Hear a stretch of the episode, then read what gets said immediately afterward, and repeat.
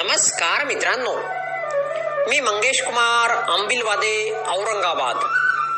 तुम्हा सर्वांचं वाचन कट्ट्यामध्ये मनपूर्वक हार्दिक स्वागत. मित्रांनो, मी आज वाचन कट्ट्याच्या माध्यमातून श्री माणिक नागरगोजी सर, संत जनाई नगरी, गंगाखेड, जिल्हा परभणी यांनी संकलित केलेली टाळी वाजवितो आंधळा, अकस्मात सापडतो कावळा ही सुंदर कथा खास तुमच्यासाठी घेऊन आलोय.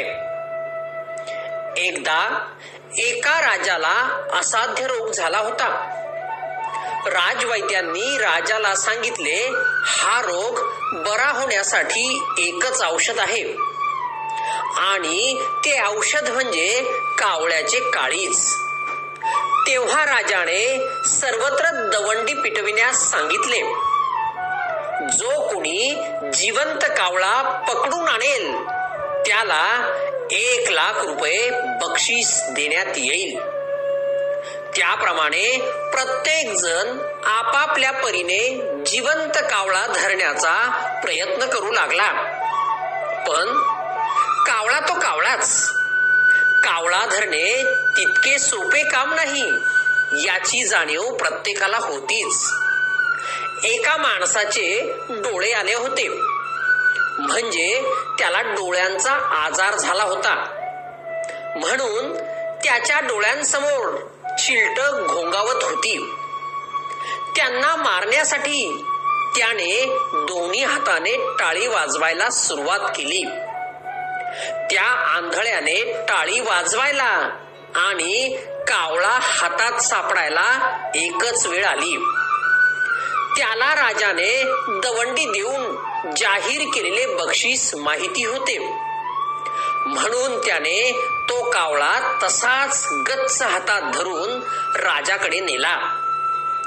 राजाने त्याला ठरल्याप्रमाणे बक्षीस दिले आणि त्याच्या कौशल्याचा गौरव करून राजा म्हणाला, असे दुर्धर रोग आपल्या राज्यात प्रजेला झाल्यास कावळ्याची गरज लागणारच आहे.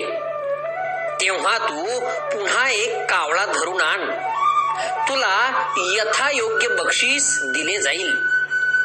या बक्षिसाच्या आशेने तो घरी आल्यावर पुन्हा कावळा हातात येईल या आशेने ओट्यावर टाळ्या वाजवीत बसला.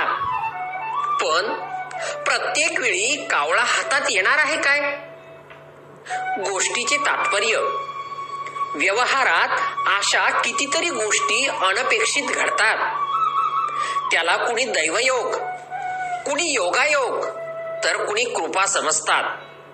पण अशा अनुकूल गोष्टी नेहमी घडत नाहीत हे मात्र तेवढेच खरे.